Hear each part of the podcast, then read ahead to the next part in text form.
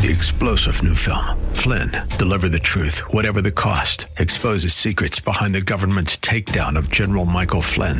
Flynn knew what the intel world had been up to. He ordered the first audit of the use of contractors. This set off alarm bells. He told the truth. He was the most dangerous person for Donald Trump to hire. They had to get rid of Flynn. Flynn, deliver the truth, whatever the cost. Available now. Watch it today. Go to salemnow.com. Salemnow.com.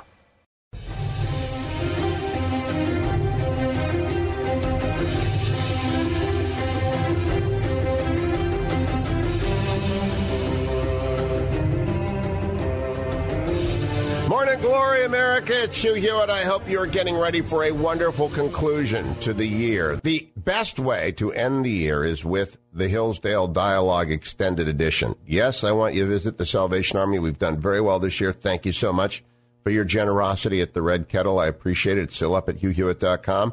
But it's that time of the year when I visit all of history. This is our Steelers fan special. I call on Hillsdale President Dr. Larry Arnn to sit down with me and we sort of bring you up to speed if you have not paid attention to any of the Hillsdale dialogues, any of them all. And they're all collected at hugh4hillsdale.com. All things Hillsdale available at hillsdale.edu. We use the last broadcast day of the year and the first broadcast day of the new year to begin at the very beginning. It's sort of like a sound of music song. The very good place to start, uh, Do Re Mi. And then you go all the way through to the present day and you do so with a mind so brilliant and with an interlocutor so precise that at the end of these six hours of radio, you'll say, I should have gone to Hillsdale and Dr. Arnn should have been my teacher. He's an extraordinary genius, and boy, Hugh brings out the best in him. But don't forget, while you're listening, go get the book, The Fourth Way. Now we turn to our walk through history with none other than Dr. Larry Arnn. Dr. Arnn, welcome. Nice to talk to you, Hugh. Now, now that's now qu- that you've become so famous. that's quite an introduction. I hope you can live up to that introduction. Probably not. Now, tell us before we begin about Hillsdale College, because uh, people need to know what you are about every day and why I, I actually asked him to do this because of his captaincy of Hillsdale. Tell them about Hillsdale. Hillsdale is uh, a liberal arts college. It's the kind of thing where almost everybody used to get their higher education. It's a small place in southern Michigan. It was founded uh, 16 years before the Civil War by a bunch of patriot Christian scholars. Uh, they were very uh, forma, uh, they, they came to the forefront of American life right away. Uh, the chairman of the first Republican National Convention in 1854 was a member of our faculty. We helped to found that party. Uh, we had more boys fight for the Union Army in the Civil War by a factor of two, as far as we can tell, than any college in America except West Point. Nearly all the boys went and fought in that war. I was just over at our library a few minutes ago, and we've just bought a collection of papers. Uh, it's called the Kincaid Collection. One of our students uh, went off to fight in that war, and there's a big correspondence between him and various people here. Uh, he fought in three major actions, and he eventually died of a disease in a southern prisoner of war camp, and it's very touching. And I just spent 30 minutes reading those letters. It's an amazing thing. Now, I called you to help me with this project because I do believe a lot of people are now going to put down what they were doing and turn off the football games and listen. What did you think when I called you about this project? Uh, I thought it was crazy. Why? Well, um, it uh, it's more important, in my opinion. It's uh, this is an important part of the tradition of liberal education to know a few things well than it is to know a large number of things. And I also believe that there are very few people who've ever been born who are capable of knowing a large number of things well. And we're going to talk about a large number of things. I'm going to talk about a couple of teachers of mine at the beginning, and I'll explain a little more why I think that. And most of the things that we're going to talk about, I know a little bit about, and and uh, I'll try to be as accurate as I can. I have a kind of a framework for understanding most of those things, which comes from the things that I know a lot about. And so, one thing I would say to the people who are listening to this is when you start your education, or as you continue your education, excuse me, putting it that first way, as you continue your education, remember to focus on some things. Pick things that are high and noble. Uh, pick great events, or great people, or great books, and learn all about them. And you'll find that that's more valuable than getting a great sweep of things. And also, it's possible to do whereas getting a great sweep of things is extremely difficult to do and maybe impossible to do except for a few great minds. Now, getting a great sweep of things is not what we intend to do today, more of a taster's choice of what people might decide to go deep into. That's very different from promising them that they will know a lot of things at the end of this. That's indeed. Indeed. Now, let's begin with your teachers and why you asked me to begin with Harry Jaffa and Leo Strauss. Well, the greatest, the wisest man and the most learned man that I ever met is Harry Jaffa. He's a professor at, in Claremont. He's uh, a professor emeritus now and a distinguished fellow of the Claremont Institute where I used to work. And he and Leo Strauss together, and a few other students of Strauss, I think, uh, are heavily involved. They're vital to a recovery of knowledge that had been more or less effaced. Uh, and that I think a recovery of that knowledge is underway now. And I think that it's vital to all kinds of things that have to do with our intellectual life and also with all the other parts of our life. Um, and I also believe this I think that to learn, unless you're a very extraordinary man, you need a great teacher. And the, the Harry Jaffa is mine. Uh, I never met Leo Strauss. Leo Strauss was his teacher. Strauss was a man born in Germany, a Jew, in 1899. Uh, he fled Germany eventually when Hitler came in. He was part of the of the uh, educational system in Germany that produced Martin Heidegger, a very great man, and also a member of the Nazi Party, and therefore also a very questionable man, but known for brilliant works of philosophy, mostly on the question of being. Um, Strauss came to a kind of a rebellion against that because what he came to think was that the modern world is dominated by two doctrines that are fatal to freedom and to uh, the pursuit of truth. The first one is relativism, which is the doctrine that if a person thinks a thing is right, that is the source of its rightness, if there is any source. And the second one is historicism, and that is the idea that that each age involves a kind of an evolution of the human consciousness and perspective. And the standards of right, of good action, tend to flow from the age. And th- this gives rise to all kinds of things like the political movement that seeks to perfect the society.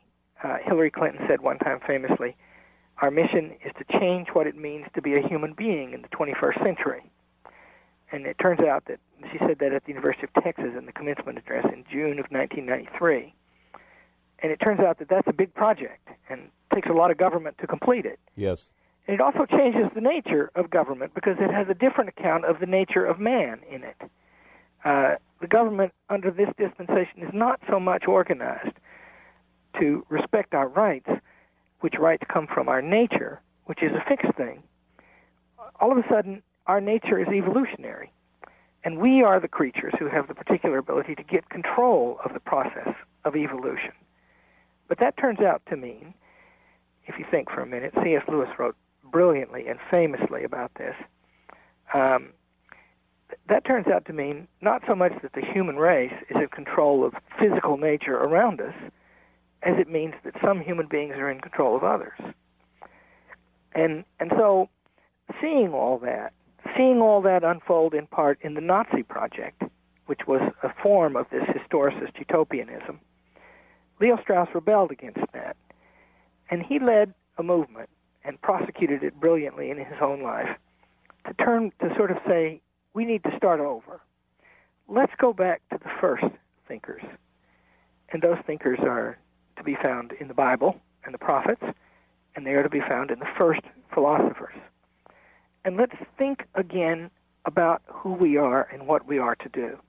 He came up with a, an approach to philosophy that was a Socratic approach. It differed some from some of the earlier philosophers before Socrates, because as Cicero said of Socrates famously, he called philosophy down from the heavens and made it inquire into the things of men. In Strauss, you see an urgent investigation of the question how should we live? what is the right thing to do for us. It's what he calls political philosophy. And Strauss is the father of a movement which involves a reexamination of the whole of modern philosophy by the method of going back to the classics. And Strauss was a very great man. His books, especially two books that I prefer among his books, but they're all really worth reading. Some of them are very difficult.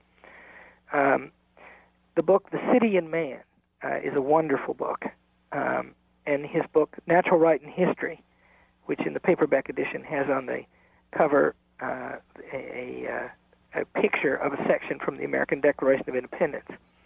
Uh, those two books are wonderful to read and fabulous introductions both to Strauss and to the problem of a thinking person in the modern world. We will come back to that problem, to Leo Strauss, to Harry Jaffa, and to our conversation as we introduce you to a sweeping grasp of Western civilization with Dr. Larry Arnn, president of Hillsdale College, on this, The Hugh Hewitt Show.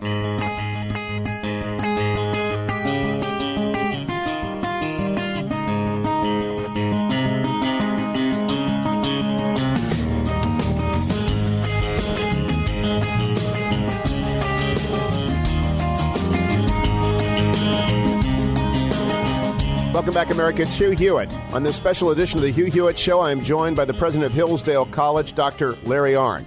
When we went to break, we were talking about the political theorist Leo Strauss, a refugee from Germany who took up residence in the United States, wrote some wonderful books, invented a movement, or rediscovered a movement, and his student Harry Jaffa, who turned out to have been the teacher of our guest, Dr. Arnn, were about to embark upon a long walk through uh, the great thinking of Western civilization, but we're starting with these two men. Why Strauss? Because he rediscovered a tradition. And why Jaffa, Larry Arnn?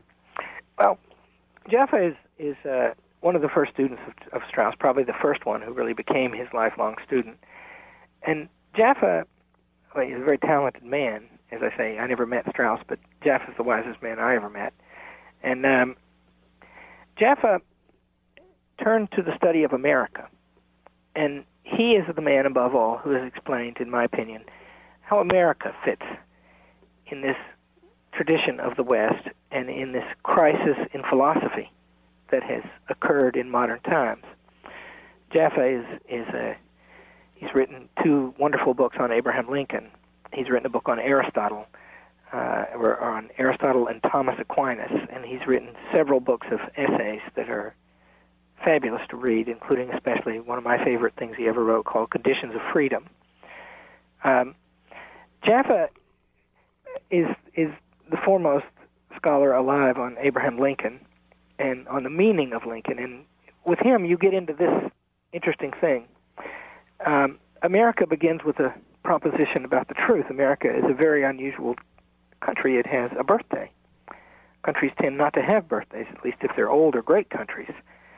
Um, and the birthday is is uh, marks the celebration of a document, a, a document published to explain what the country means.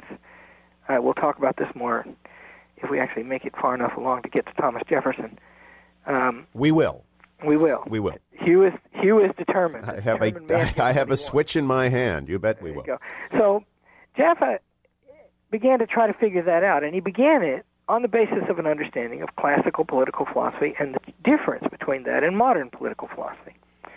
Um, which difference he understands in a different light late in his life than he did early in his life. Um, I want to tell a quick story about him as another admonition to the listener uh, about what we're doing here. Jaffa, the first class I was ever in with him was in 1974, late in August, and it was on Aristotle's Ethics and he began the class those many years ago saying, uh, I can remember it almost verbatim, when a man gets to be an old man like me, of course he's still alive and thriving today, uh, he said, they begin to make the list of the hundred greatest books. He said, I believe that life is too short to read a hundred books. But I have a list of the three greatest books. And one of the books, he, and he held up, he said, This is one of them. He seemed to say after that that Plato's Republic was one of them and then he became ambiguous, and it seemed like either the Bible or Shakespeare was the other one. But uh, he said this book is a perfect book. He said, meaning the ethics. book that has a message for all time, Aristotle's Ethics. Um, in thinking about the about the Declaration of Independence, Jaffa wonders what, what is the meaning of the proposition that there is a self-evident truth and that there are laws of nature and of nature's God where do those propositions uh, take their their foundation? What is the meaning of those laws? How do we know what they are? What if somebody claims something is a self-evident truth and another person claims it's not so? Is it still self-evident? Is the ground of self-evidence consensus, or is it something else? And and Jaffa explains that as well as I have ever heard it explained. Many times I've heard it. I had to hear it many times before I could repeat it. Uh, as also bound up with it is an understanding of human reason and of the relationship between man and God on the one hand and man and beast on the other. You've got to repeat to learn things like that. Stand by, more Dr. Larry Arnn coming up as we do our walk through history on the Hillsdale Dialogue. Let me repeat, by the way, since we're talking about repetition. The Fourth Way is my new book. It's at hughhewitt.com. It's available in bookstores everywhere. You got to get it. You got to read it. You got to be ready to support the Republicans and the new president as they rush forward with the Fourth Way. Faster, please. We get you ready by showing you all of human history. It all feathers into the fourth way. Go get the book during the break and then come back with Dr. Larry Arnn. Hugh for Hillsdale.com or Hillsdale.edu. Stay tuned.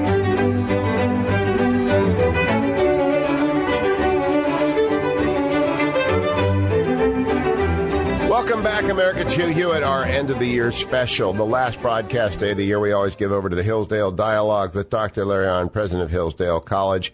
This year, we're walking from the beginning of civilization to its end, but pausing along the way for the high points, one of the very highest points being the Declaration of Independence, the American Ode to Freedom, and to uh, the proposition that all men are created equal and endowed by their Creator with certain unalienable rights. Dr. Arnn, we were talking about that. We went to break it's a very famous thing in the founding of America that the last letter that Thomas Jefferson ever wrote uh, is an explanation of the Declaration to a man named Roger Weightman. And he says in that letter, Some men are not born with saddles on their backs, nor others booted and spurred by the ra- grace of God to ride them. So that means that men are not like horses. And in the Declaration of its- itself, the name of God appears four times once as each branch of government, once as the founder. And the distinction between uh, man and God is the distinction of superior and inferior. And that is also the distinction between man and beast, with man being the superior. Man is the middle being, and because he's the middle being, he's entitled to a certain kind of government government that respects his rights and government that, uh, that proceeds according to his consent. If you think about that for a minute, that's a recovery of the idea of nature that emerges during the course of classical political philosophy. And Jaffa's achievement, among many others, is to show how that has operated to make our country so successful and so just and so great. Now, I want to ask you, Dr. Arnn, the the key thing here before we launch on all these thinkers, you've just talked about teachers, Strauss and Jaffa, is how do they teach? What, what was it about them that made you able to get a little bit, if not more? Well, Jaffa, Jaffa. Of course, I didn't study with Strauss, and I, I know that I've, I've read the notes, class notes of many of Strauss's classes. Strauss was a very organized lecturer. Uh, Jaffa was not at all like that. Uh, Jaffa would sometimes read out letters that he'd written to people and talk about how he's smarter than they are. And for some of his students, that would sometimes be frustrating. Um, Jaffa knows certain texts as well as anyone knows them, and on the occasions when he would go through them, it would be brilliant. And it would also always serve to remind him of some great thing that he would explain. Uh, he was at his very best when he was argued with. I mean, he still is. Uh, he likes to be argued with. He's famous for being polemical and for fighting with people all the time. He fights with his friends all the time. He's fought with me many times over the years. Um, and and and I remember once uh, there was this would happen a few times. We'd have a class at 3:30 and it was supposed to end at 5:30, and sometimes it would go till seven. And once it did because um, this young woman in the class was whacking him about how all this stuff was just vague and meaningless, and and uh, what did it matter whether you knew about all this stuff? And he started out by telling her a story from Plato's Republic about the ring of Gyges. And he said, uh, imagine that you had a ring to put on. You know, the Lord of the Rings is opening in in uh, um, theaters tonight, and this is this is has elements of the story in that wonderful series of books in that movie, which I hope is good. Um, and he says in there, he says, uh, what if you had a ring to put on and it would make you invisible and you could go anywhere you wanted to go? You'd be very powerful. what would you do with that power? How should you use it? And it became very compelling, and it took an hour, two hours. It kept going. And before it was over, he was explaining the difference between a man and a dog. And we were sitting there in a state of excitement, like I, I promise I've never been in, in a really great movie. And it was two hours and two and a half hours. And he was saying what it is to be able to reason and why that is a divine quality. We begin. What's different about that between what a man and a beast can do? We're going to begin now with the oldest book in the Bible. I'm not sure whether it qualifies as the oldest book ever, but Job was penned first, at least according to most biblical scholars. Why bother with it, Larry Arnn?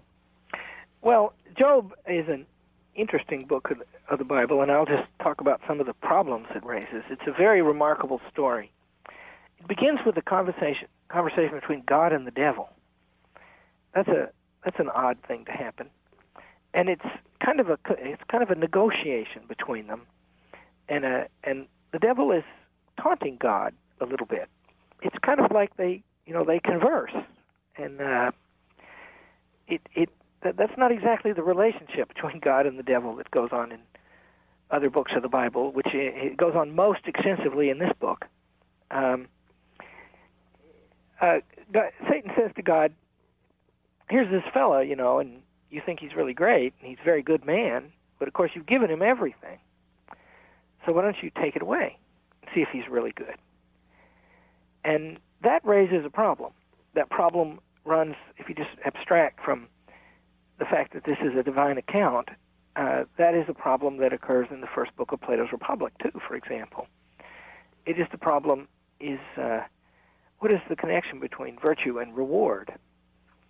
Um, Job is a just man, and he has flocks and a fine family, and he prospers and he's happy. But would he still be just if he didn't have those things? Uh, the argument begins in Plato uh, justice is the interest of the stronger, says Thrasymachus, who's a man who makes argument, teaches people how to make arguments for hire, has himself an own, his own commercial stake in that argument.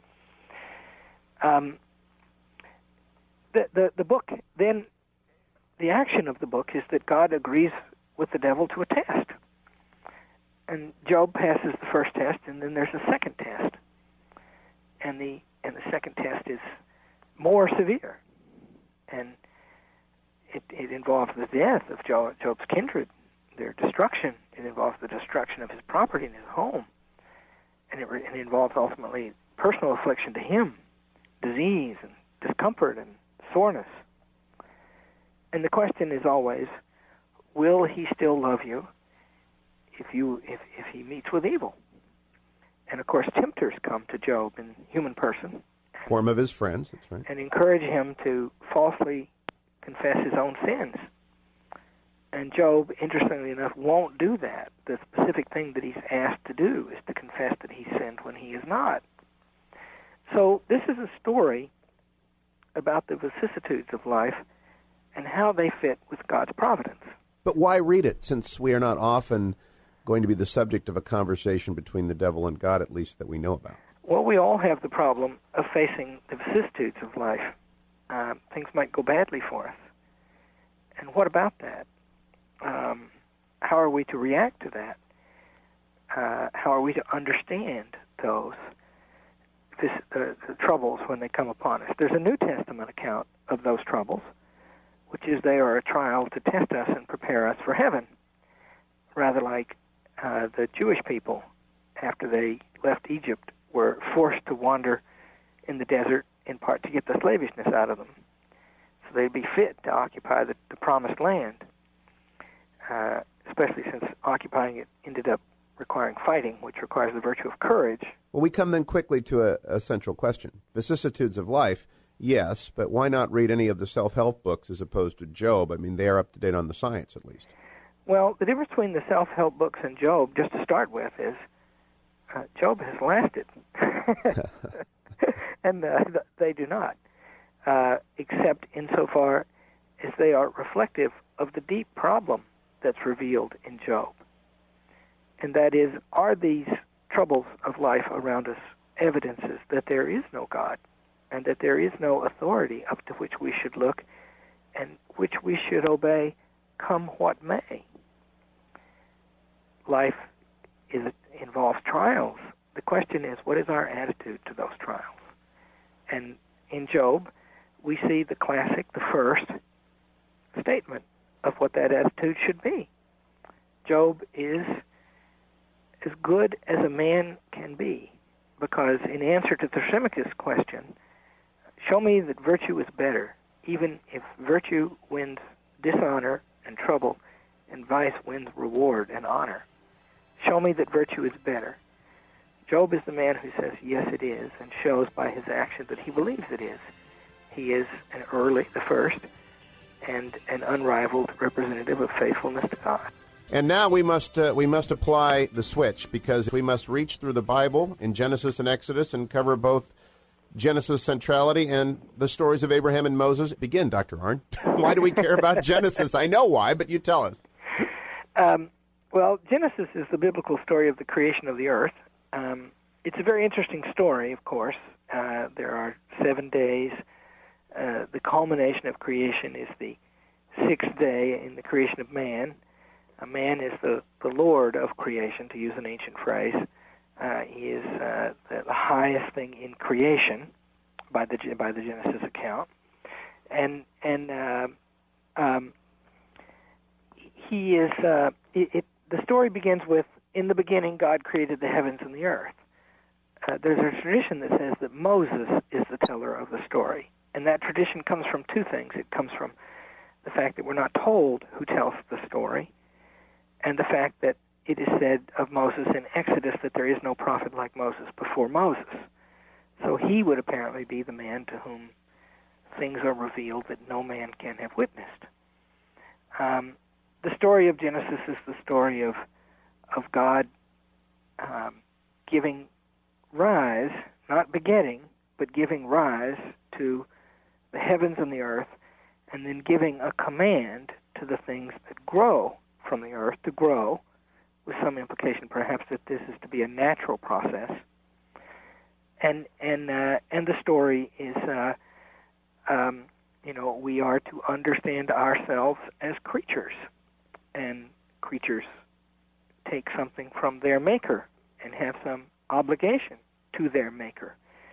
Uh, the the position of Genesis is that we are made, and that we are made in the image of God, and from that one may derive how we are to be.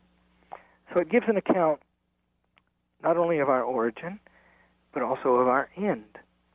And uh, and it's not a philosophic account; it's a revealed account, but it is an account of everything.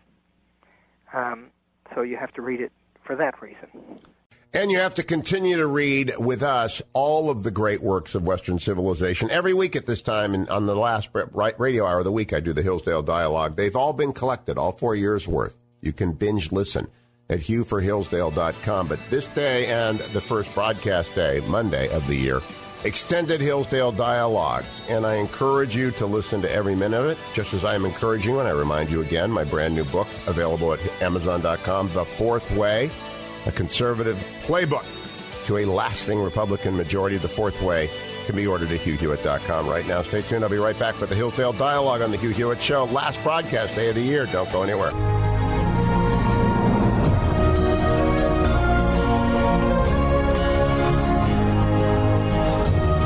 Welcome back, America. It's Hugh Hewitt. Don't forget our Salvation Army Red Kettle is up and ringing. Don't forget as well, it's an extended Hillsdale dialogue. Today, the last radio day of the year and the first radio day of next year. We always give over to Hillsdale Dialogues with Dr. Larry Arnn. All things Hillsdale at hillsdale.edu. All of these dialogues collected at hughforhillsdale.com, and we are in Genesis, the first book, the most important book in many people's eyes. We're talking Genesis with Dr. Arnn. The story of, the, of Genesis begins with creation, and it proceeds to a state of perfection in which men lived and from which they fell by the intervention of Satan, who appears in the numerical order of the Bible first in this book. And man falls. And the fall gives rise to three things it gives rise to the expulsion from the garden, it gives rise to the flood, which is the destruction of everyone except the one just man remaining who, unlike Abraham, does not protest much about that. Abraham does protest when Sodom and Gomorrah are to be destroyed. And then it gives rise after the flood to the first covenant, which is Noah saying, I won't do this again. But then it gives rise to the division of us into nations because we all speak the same tongue, the Bible says, and we try to build a great tower to reach up to heaven, to reach to God or rival God. And for that reason, we are divided into the nations. Now, Abraham constitutes for Jews the father of the Jewish people, and for Christians and others, he represents the claim that all are ultimately the people of God. And the specific thing I want to mention about Abraham is that God makes a covenant with Abraham twice, and the, the covenant is, I will make you a great people, and I will be your God, and you, that people, you and that people will be my people, and I will give you a land to live in, and this shall be a blessing to all the peoples on the face of the earth. Yahweh in the Bible is the first of the gods who proposes himself as the God of all of the peoples on the face of the earth, as the one God. And his choosing a people is a thing he does for that people, who through their history will be his representative, but he does it for the sake of us all. And that is apparent in Genesis 12 and Genesis 22, for example, where God makes the covenant. In Genesis 17, it's not stated explicitly, but it's implicit there, where he makes the covenant in those three places. And twice it says, and this shall be a blessing to all the peoples on the face of the earth. Moses, uh, in the Genesis and Exodus stories, Moses appears first in Exodus. God's people have taken possession of the land of Canaan, and they are living there under Jacob, renamed Israel, and he has 12 sons who give rise to the 12 tribes of Israel. And one of them is sold off to slavery in Egypt. And the effect of that is they all end up in Egypt because there's a great famine. And he is sent there, it appears, in the providence of God, to preserve them through that famine. After Joseph dies, a very able man and a key and a key counselor to the Pharaoh, the Jews become slaves.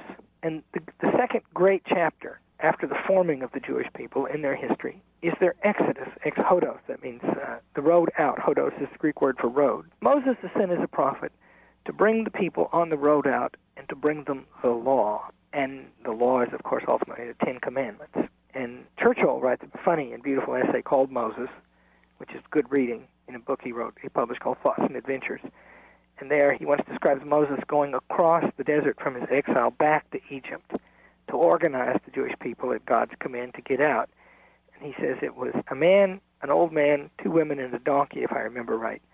The greatest expeditionary force in the history of man. what do we need to re- at least cling to as a beginner about Moses, Dr. Arnn?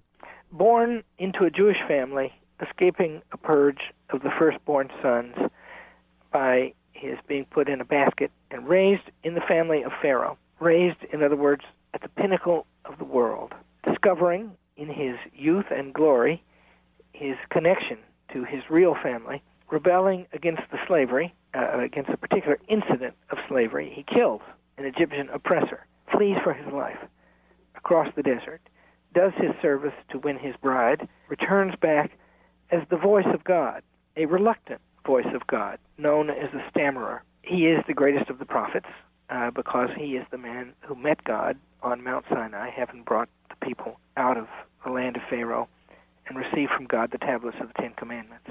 He was a man of massive strength, energy, faith, reluctant to be a leader, but appointed by God so to be. And he is the, the, the man who brought to us the Ten Commandments, which, uh, you know, it's an interesting thing that uh, the Supreme Court of the United States, when it sits on its bench and makes its ruling against prayer in schools, uh, is looking at a uh, mosaic or a carving in the wall of Moses holding the Ten Commandments. Hmm. And I think it's uh, handy and right that he's a reminder that uh, to them, if they would just look, that they ought not to do that foolishness. And who knows, because he's there one day, maybe they will stop. Moses the lawgiver really is the tradition of law giving that we will then be spending a lot of time on and it's really not been improved upon much. It's a very interesting thing that, of course, in the biblical perspective, the law is given. God is its source, and God reveals it to us. We don't think it up, we don't discover it by our unaided reason. It is carved in stone and carried down by a prophet and shown to us. And if we touch the ark in which it is born, we will die. It's uh, protected by the ultimate punishment and it is enforced by that punishment, and the wielder of that punishment is God Himself. And that's right. And it's an interesting thing that the source and the sanction for the law is a little different in the Bible and in a theocratic state. I hate that word, but I can't think of a better one right now. Than it would be in, say, a free government like the United States of America, in a way. And in that way, we will break for this hour. We'll return. Don't go anywhere, America, to the special edition with Dr. Larry Arnn at Hillsdale College and me, Hugh Hewitt, on The Hugh Hewitt Show.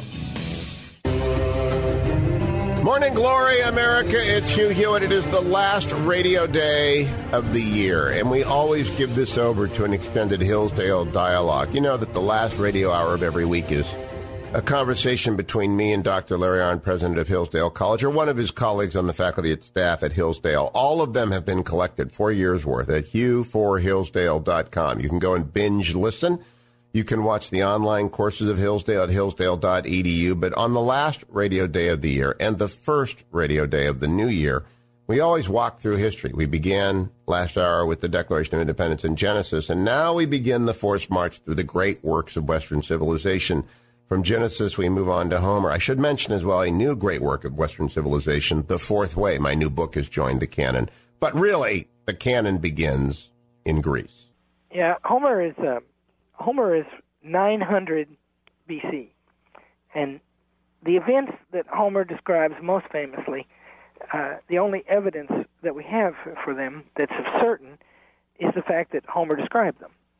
Uh, we don't know for sure that there was a Trojan War and we don't know for sure that Odysseus wandered on his way back from that war.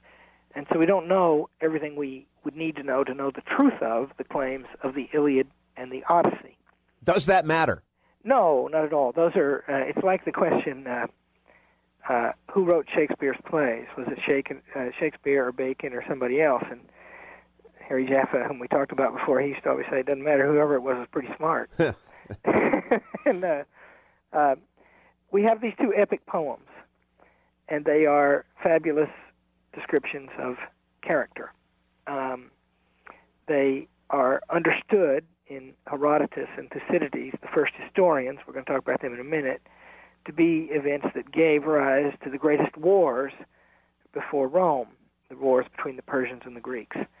And uh, um, uh, it, the basic story is that a Trojan uh, steals the most beautiful woman in Greece, Helen, and the Greeks join together to go and get her back. And uh, this is told in the form of a long poem, an epic poem. It's, it's a hard to read poem. Hard to read? Yeah, well, I don't know. I haven't found it so. Um, I think it's exciting. You know, it, it, I'm a boy, and it's a war story. You're a boy too. You should know. You should. You should know that. You. Yes it's a it's a big it's a lot of fighting. The characters in it are wonderful. Achilles and Hector, for example, take those two. Achilles is uh, very full of himself. He's uh, a really great fighter. You can think of him like you think of George Patton. Uh, he was born for the battlefield. He's at home there. Uh, ordinary people don't quite understand a fellow like that. And of course, he goes too far because when he does kill Hector, who's the greatest of the of the Trojan heroes, he drags him around behind his chariot and and defames him, and that leads to his destruction finally. To Achilles' destruction. Achilles' right. destruction. Because he angers the gods. That's right. He does, and and he does that. The gods had protected him by letting him being dipped in a river and uh, made immune to harm on the battlefield by that.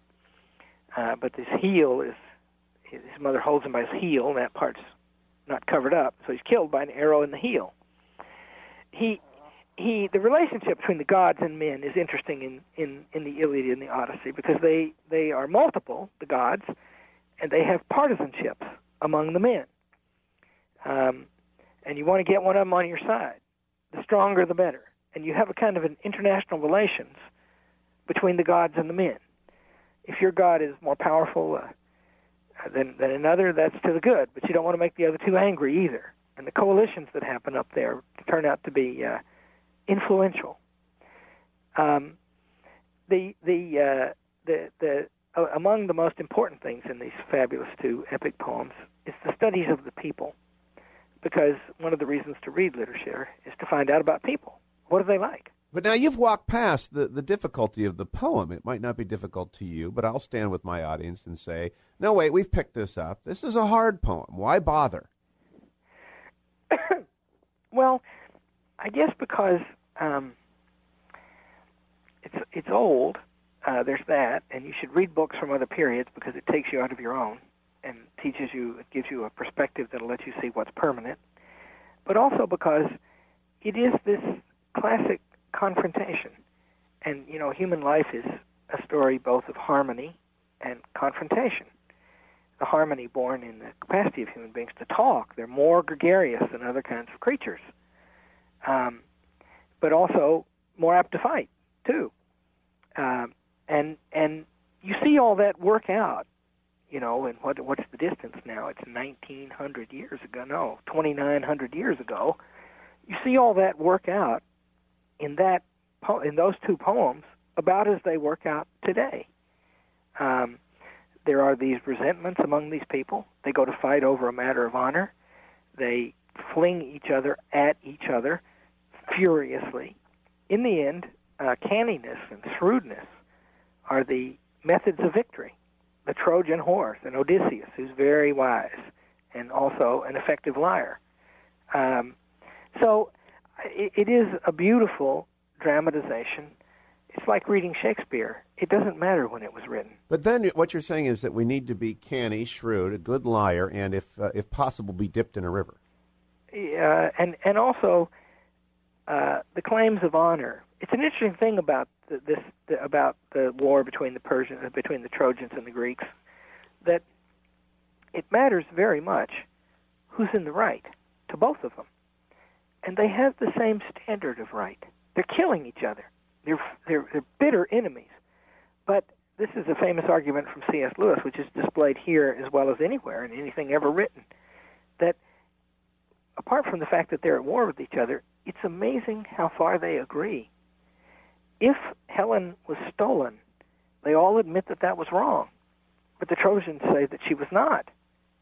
And and uh, um, if there has been an offense of one against the other, then the other, then whoever committed the offense should pay.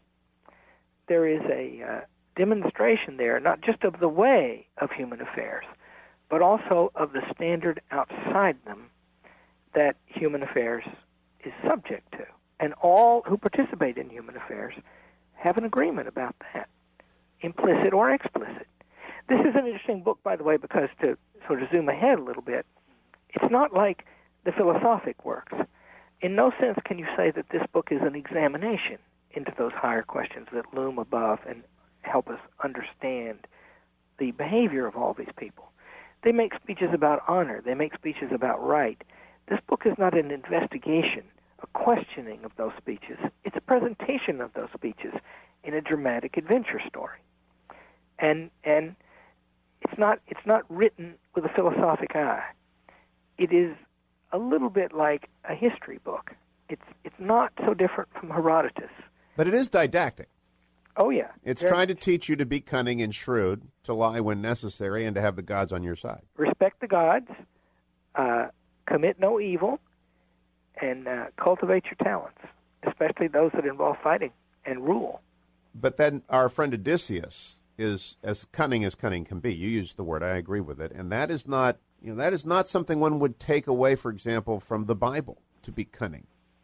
Well, there are passages in the Bible that, uh, both in the Old and the New Testament, that adjure us to cunning, uh, wise as a serpent and harmless as a dove and of course, there are always stratagems going on in the Old Testament. For example, uh, persuade the people of a village to be circumcised uh, as a condition of you're not attacking them, and then while they're sore from that, rush in and kill them all. And kill them all, yeah. Well, then, what is with a minute in this segment? What is the critical understanding of either the Iliad or the Odyssey or both about men? Uh, well, the Greeks are better. Uh, they they they defend honor and the right. Uh, they are brave warriors. They are cunning fighters. Uh, they do not give in. The Trojans are a worthy opponent. Uh, and in war, it's important to be in the right, to have the gods on your side, and to win. Okay. Then I want to begin with Herodotus, the first historian, to bridge to the next step, since we still have 45 seconds left. 45 seconds. Yes. Herodotus is the first historian. He tells the story of the greatest of the ancient wars between the Greeks and the barbarians. Do you like this book, Herodotus' Histories? I think I think it's wonderful. It, it's it's full of just absolutely absurd suggestions of real events which could not have happened. Like what? Oh, I'll come back after break and tell you. Okay. You're supposed to tell me. Okay. I'm well, trying to I'll- reach back through 30 years to remember what it is that he described. Uh, for example, the Persian king murdering, serving the uh, his offensive uh, satrap his son for dinner. Oh yeah, well, it probably that's also in Titus Andronicus. probably happened. we'll find out more with Dr. Larry Arnn, president of Hillsdale College. I'm not going to argue with him too much. Like I say, I have him here for a reason. I ask the questions, he comes up with the answers as we continue your education in the matters of Western civilization to start the new year on this special edition of the Hugh Hewitt Show.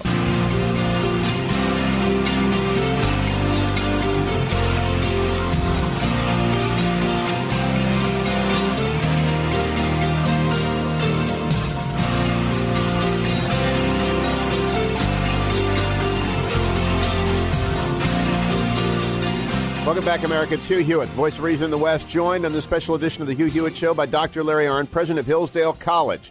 As we use New Year's Eve and New Year's Day to update you on everything you've missed and perhaps set the table for your dining again on one or more of these wonderful classics of Western literature, we're telling you now about Herodotus and his history.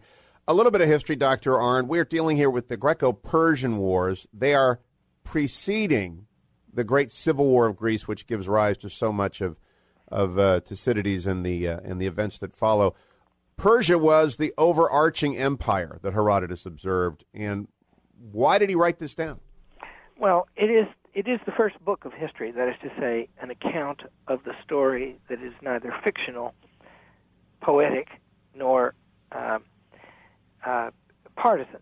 It's uh, it's supposed to be the story of what happened, standing outside that story and telling it fairly. Um, it is uh, it's a, it is, in my opinion, a wonderful book, and it begins with an exploration of the difference between Greekness and barbarism. You know, the term barbarism comes from the way the Greeks thought other people talked. It sounded like they were saying "bar bar bar bar bar," and uh, it was, it, it's a kind of a derisory term. Uh, it um, and and Herodotus begins by standing outside that. Uh, it's as if he's just weighing up the various stories. He says that the war begins. You know, the Persians are under Xerxes. Um, they are a one-man despotism. Uh, rule is hereditary. The word of the king is the law. He is the executive, the legislative, and the judicial branch. Uh, freedom of any kind is unknown. Uh, he he meant uh, Herodotus begins by saying that the conflict starts with the with the disagreement about this Trojan War. Uh, they think it's wrong to abuse a woman to the Persians, but they think the Greeks just went overboard. Why would they have this massive war about one woman? And they don't seem to give account of the fact that Helen was so beautiful. She was to the Greeks beauty itself. In a way, they were fighting for beauty. It is the the I didn't mention before, but the Iliad is really a kind of a romance too, and and it is about men looking above themselves to things for which they should sacrifice. This is unknown to the Persians. The Greeks are also, by the way, they're famous poets and they're famous liars. and the and the Persians are not poets and they are not liars. They believe that honesty, says Herodotus in the opening pages, is the highest of things. But then a very great curiosity is is uh, revealed in the first few pages. Um, he says that the Greeks believe, the Persians believe, that it should be unlawful to think anything that it is unlawful to do. Then he goes on to say, and they believe that this is not only effectively able to be carried out, but that it is effectively and universally carried out. So, he says, for example, when a law is broken that is thought to be uh, the, the most important kind of law, they always deny that it actually has happened. For example, they say, when a case arises of a child killing its parents, They deny that he was really their child. He couldn't have done it. So you see, a nation, which is a perfect kind of tyranny, they, they believe that the will of the king can become the will of every other person. And that, that's why Xerxes whips the Hellespont and beheads all of it, because, you know, they, he builds a famous bridge across the Hellespont to get his army over to Greece, and the bridge, while being built, is destroyed by a storm.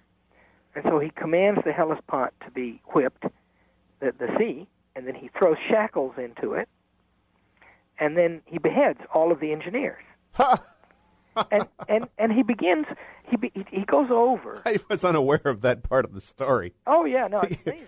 it's not good engineering practice, by the way. Go ahead. Cyrus, a river drowned uh, one of his favorite horses, and so Cyrus caused canals to be built all around the river, so that it was reduced to a series of tiny little streams to weaken and punish the river for having drowned one of his horses. I think that's the way that Larry Arnn actually runs Hillsdale College. I think that will come back after. There's this little stream in the middle of Hillsdale. Maybe it was a river once. I don't know. All of the Hillsdale dialogues available at hughforhillsdale.com and everything Hillsdale at hillsdale.edu. We'll get to the bottom of that. I think Dr. Arnn dammed the river. I think he was doing a Cyrus the Great thing. Don't go anywhere. It's our last broadcast day of the year special. hughforhillsdale.com.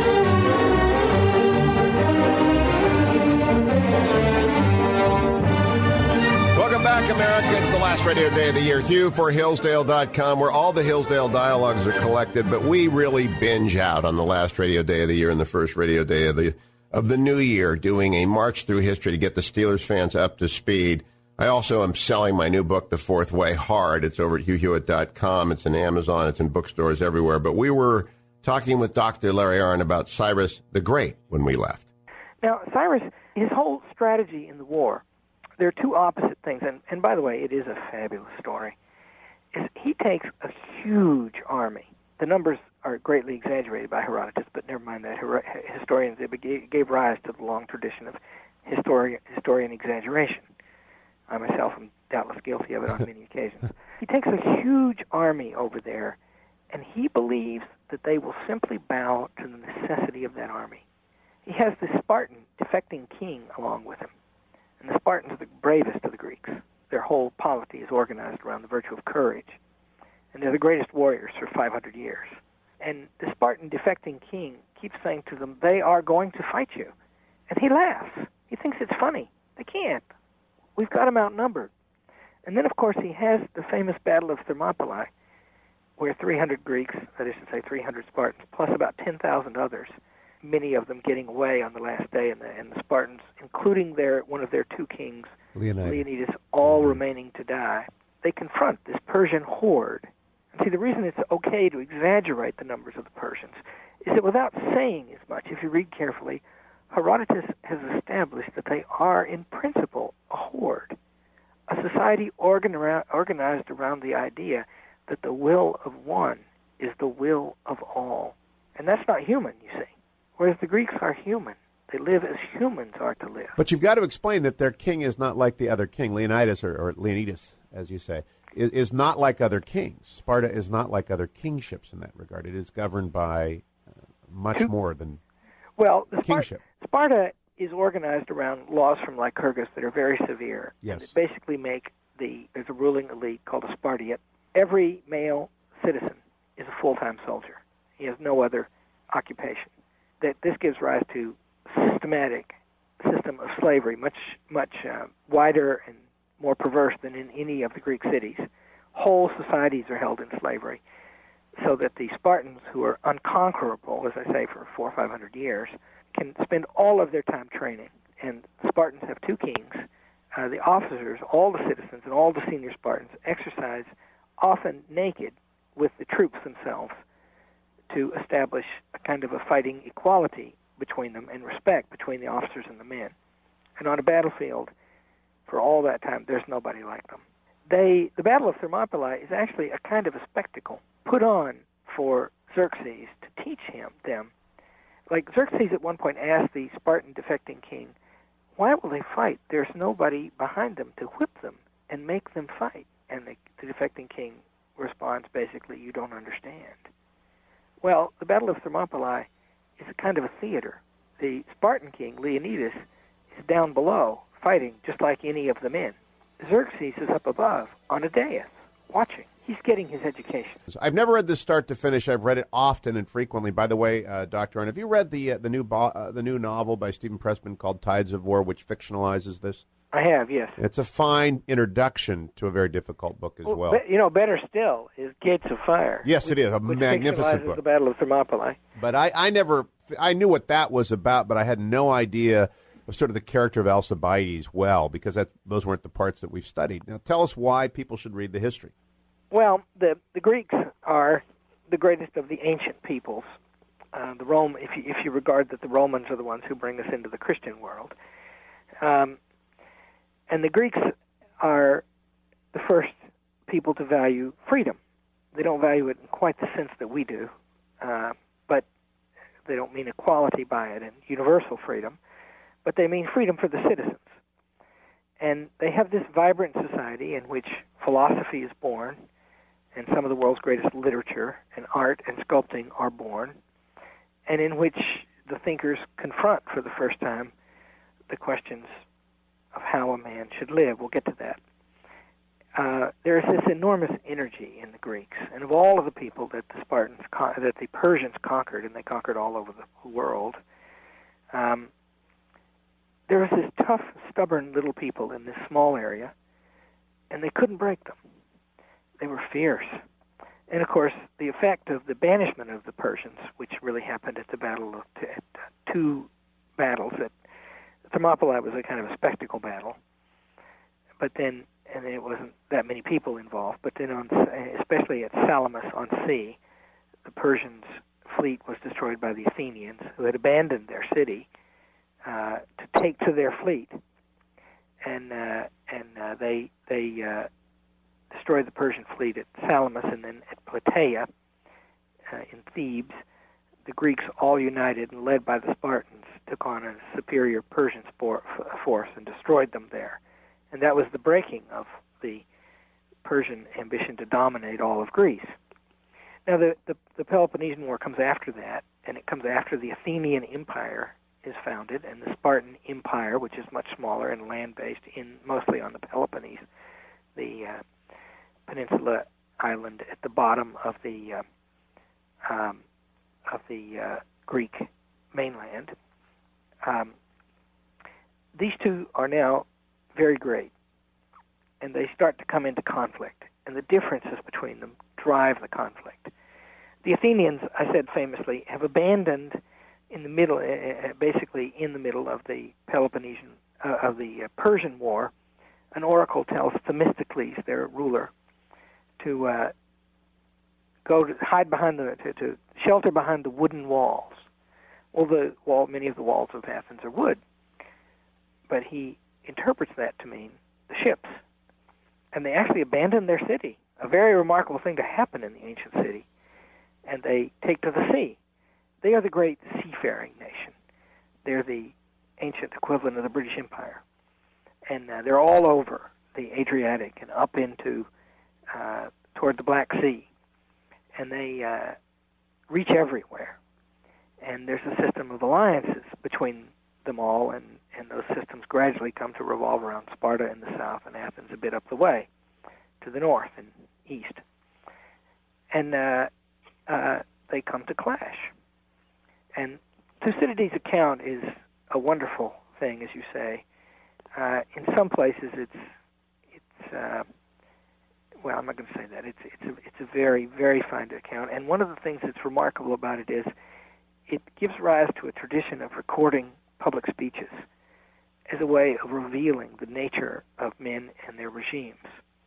Uh, the Spartans and the Athenians have various rhetorical confrontations, and uh, um, and in these confrontations and in the events that, that follow from them, the real war confrontations that follow from them, and the breaking of alliances in the in the uh, in the uh, battles themselves in the rising and falling of various rulers, especially Alcibiades, one comes to understand the nature of these two cities, which are both brilliant expositions of the possibilities both of Greek life and of life generally.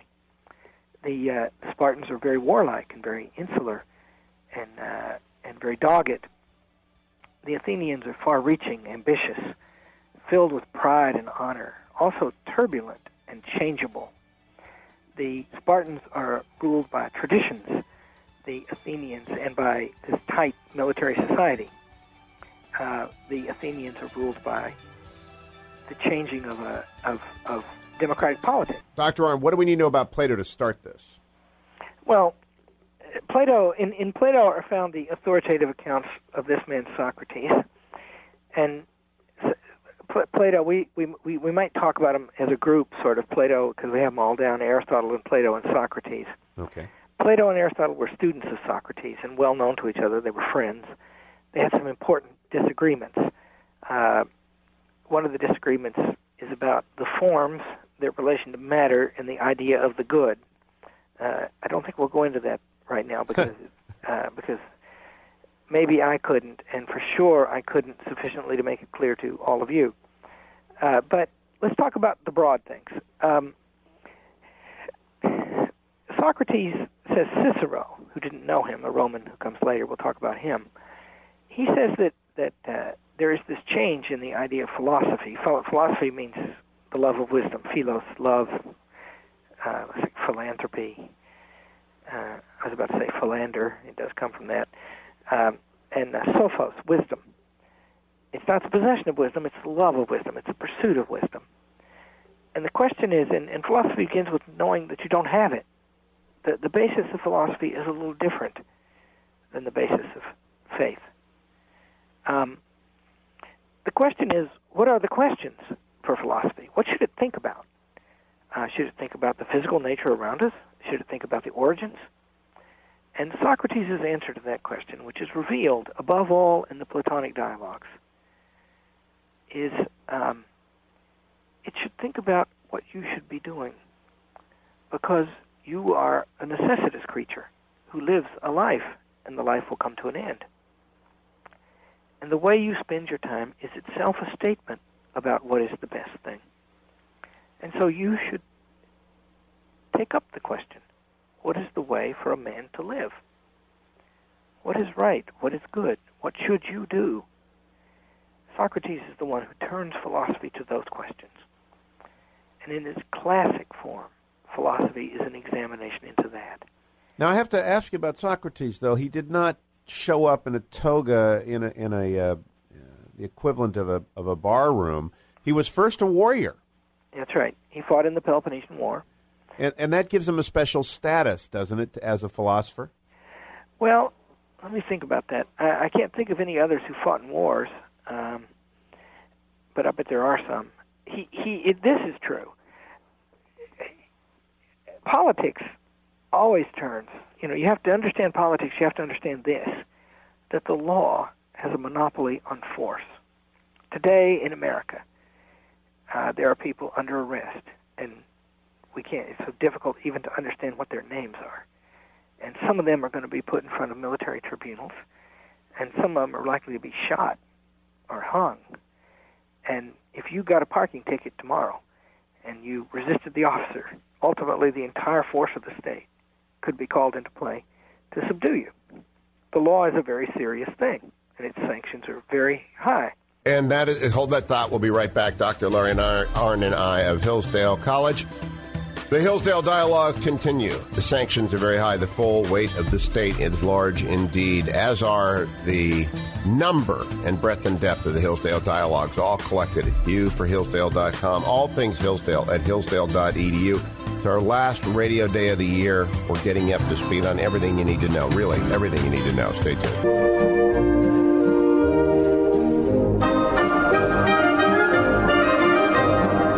Welcome back, America. I'm Hugh Hewitt on the last radio day of the year. I hope you're getting ready for a fine New Year's celebration. We celebrate this way on the last day of the old radio year and the first day of the new radio year. We sort of do a binge on Hillsdale Dialogues. All of my Hillsdale Dialogues with Dr. Larry Arnn collected at hughforhillsdale.com. All things Hillsdale collected at hillsdale.edu. But they really began as they ought to have begun in Genesis and in Athens. And right now we're talking about Socrates with Dr. Larry Arnn. To ask questions, you see in the in the case of Socrates, is itself potentially a rebellion. You say that it's wrong to practice your religion if your religion asks you to fly airplanes into buildings. But I say it's right. And what if my saying that incites somebody to do that? Am I culpable? Maybe. Today, just as much as in Athens in the 5th century BC. You're, you're working up to the fact that Socrates, of course, executed by the state for asking questions. That's right. And you see, to raise questions about what is the right way to live calls into question whether you know. And so all of the accounts of what is the right way to live are subjected to some questioning. But the question I raised for you about Socrates' special status is is at least founded, in my view, upon the fact that he had fought, was a warrior, had seen death close at hand, and therefore was positioned by experience as well as re- reason to ask the toughest questions and also, have students. Also, it gave him two things. Since he's going about this enterprise, he has an authority to prosecute it because he has done his service. Yes. It's not just that he's seen death. In the end, everybody sees that. Uh, some people see more than others. Everybody sees one. It's also that he had done his service.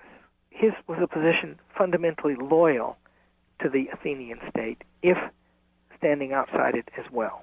And the disposition of Socratic politics is not rebellion.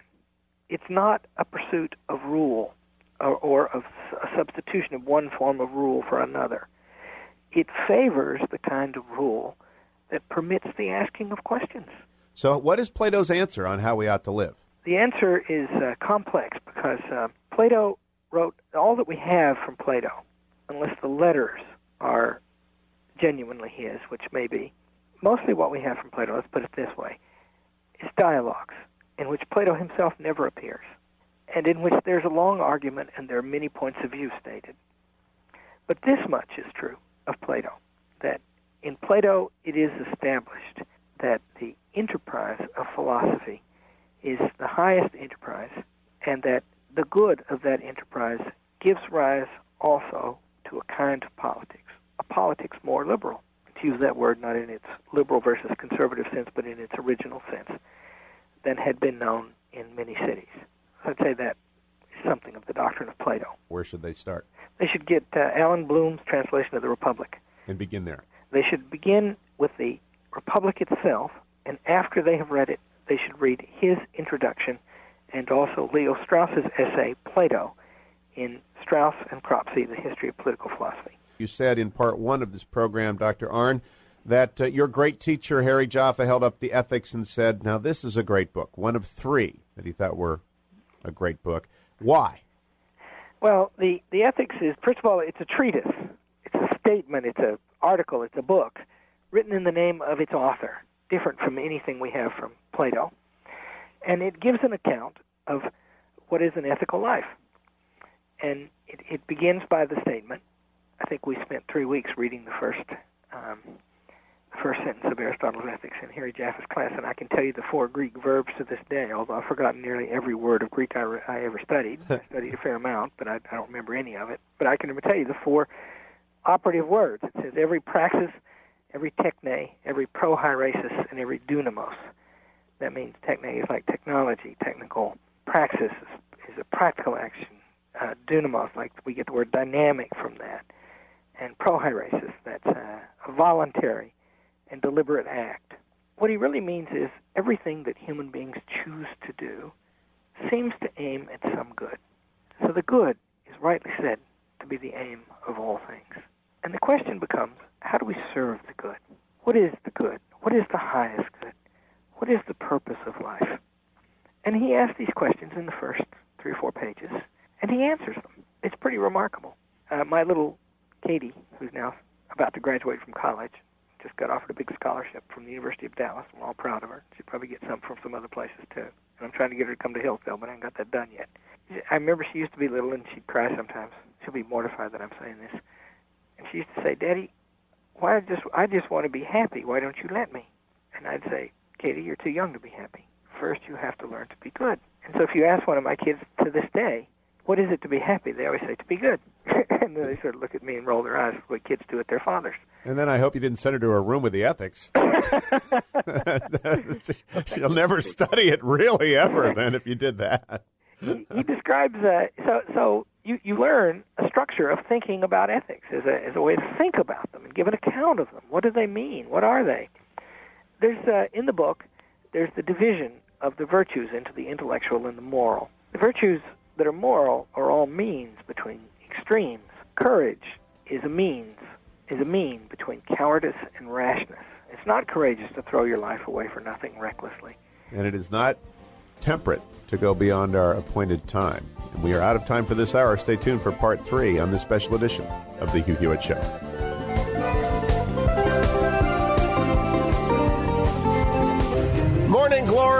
America. It's Hugh Hewitt, the Hillsdale Dialogue, the last radio day of the year. And the first radio day of the year is always devoted here on the Hugh Hewitt Show, not to partying or preparing to party, but to bringing you up to speed with what ought to be your New Year's resolution to be better read, to be wiser, to be better prepared for the world. No one better to do that with than Dr. Larry Arnn, my friend, the president of Hillsdale College. The last radio hour of every week, all year long, is devoted, almost all of them at least, to Hillsdale Dialogues, all of which are collected at hugh4hillsdale.com. All of the online courses of Hillsdale are collected at hillsdale.edu. But at the end of the year, the last day and the first day, last day of this year or the first day of next year, we really go through history at a speedy run so that you can get up to speed on what it is that we talk about when we talk about the West.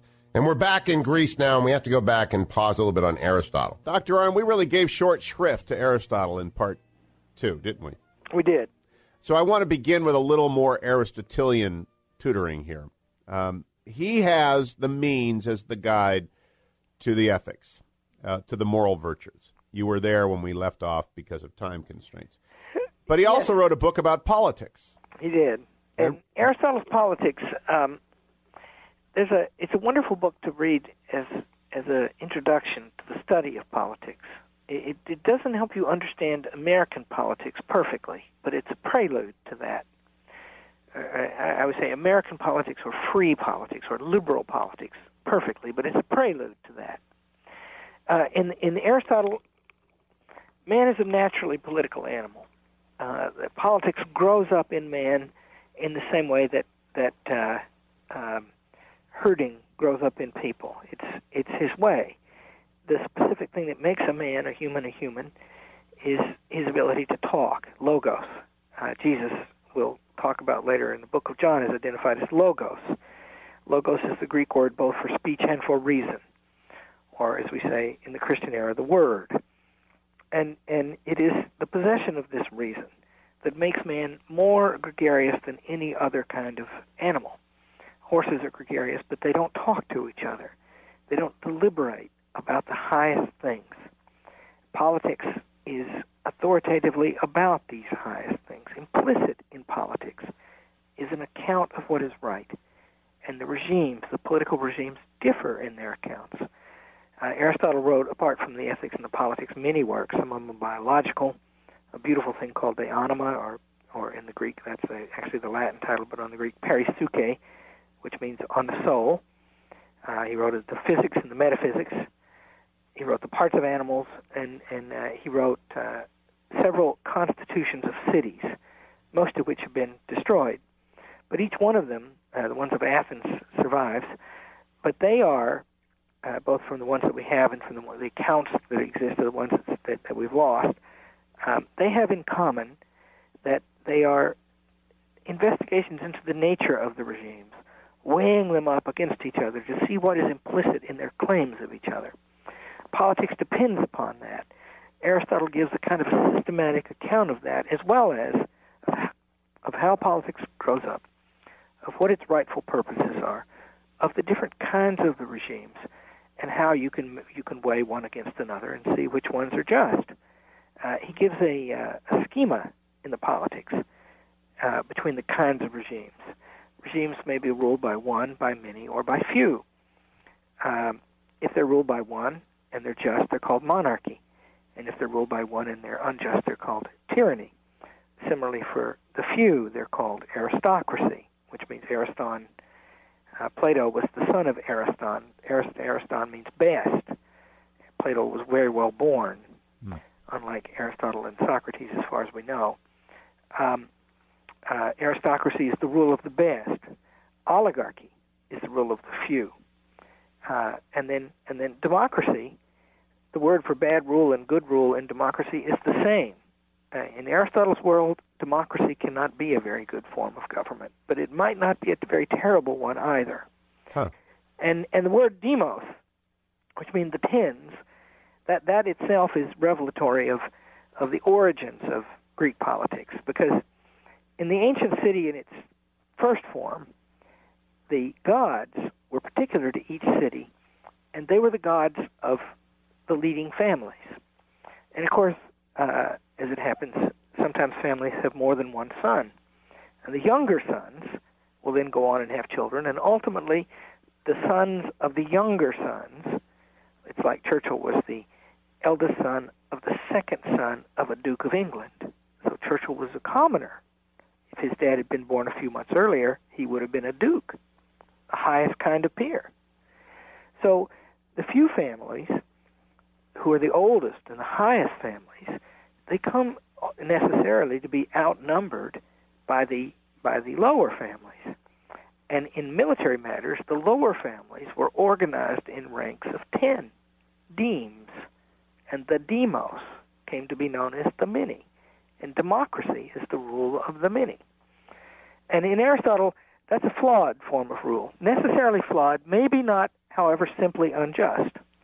And and uh, if you read the politics, you get an introduction to how politics works, and you get account an account of its naturalness, the fact that people have always been organized in political societies, and it is their it is because of the way of them, because of their nature, that they are so organized. Over the centuries, this study of politics moved in its center of gravity from Greece to, of course, the center of gravity in Rome. And that's the transition we're going to make now. I don't want to jump immediately to Cicero because that would short the Roman Republic, which crushes, crushes Greece and, and spreads across the known world, all under, would you call it an aristocracy? Well, the Rome is. Um, there are various things to know about the Romans. They started in those hills up there in the in the middle of Italy, over over toward the western side, and they become gradually a very fierce people. Um, uh, Virgil writes of them that they are the descendants of the escaped Trojans. Uh, there are various. There's the myth of Romulus and Remus, uh, two boys, two brothers suckled by a wolf, uh, and of course Romulus is the namesake of Rome. And they're an ancient people who became very tough in the wars among the hills in central Italy with their neighbors. And they, they like the Greek polis, the Greek city-state, they formed an element of citizenship, which meant a wider form of rule, which also gave rise to strength. Uh, you know, if you have, uh, uh, there's this wonderful author, which I urge you all to read, called Victor Davis Hanson. He's famous now, and he's all over the place. He's been on this program, yes. Yeah, The Soul of Battle, and most recently Carnage Culture and Culture, Carnage. are fabulous books. And and he writes that uh, if you want people who are really good at killing other people, really fierce at making war, then what you need to do is get yourself a bunch of people who are free, who are equal citizens. Because when they get united, they are just impossible to deal with. And Athens and Sparta are examples of this in different ways, and Rome is an example of this. By the way, if the Taliban had read Professor Hanson's books, perhaps they would have mended their ways before their destruction, because they actually made the terrible mistake of taking this lightly. And Osama bin Laden was a great uh, rhetorician on the subject of how corrupt and and uh, weak and uncertain we are. He had only met Bill Clinton, um, but he had not read Professor Hanson, and it's uh, people more like Hanson writes about who are over there right now, uh, Yes. supporting him in his cave. Anyway, um, the the uh, the Romans were such a people, and they conquered Italy, and they had a long series of wars with Carthage. They had disastrous losses in Italy with Carthage, and it was their way after they had them. The most famous of the disastrous losses at the Battle of Cannae. Their, their, their, it was their way to raise another army immediately, to attack them again, and indeed to send expeditionary forces across to Africa to attack them in their homeland. Ultimately, they destroyed Carthage, and began the conquest of the world. They conquered the Greeks, where the Persians had not been able. Uh, the Greeks by this time had already been conquered and united under Macedon, just north of Greece, and they began to conquer the Mediterranean world, then up into Gaul to the German border, and then England, and some of Scotland and Wales. And uh, the Romans, they kept for much of this period of time while they were conquering the republican form, which in the classic world means a form of mixed rule in which the well born and the many and the one all have some share in the in the, in the rule. The Senate would would appoint a consul or two.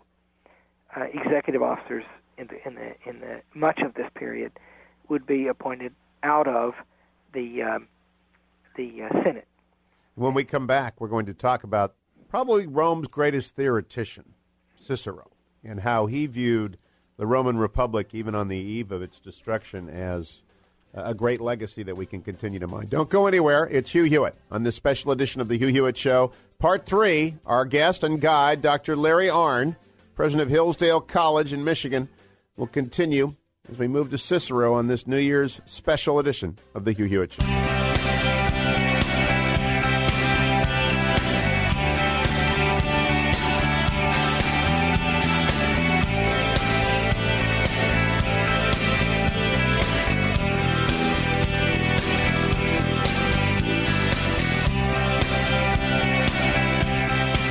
Welcome back, America. It's Hugh Hewitt on a special edition of the Hugh Hewitt Show, part three of six parts.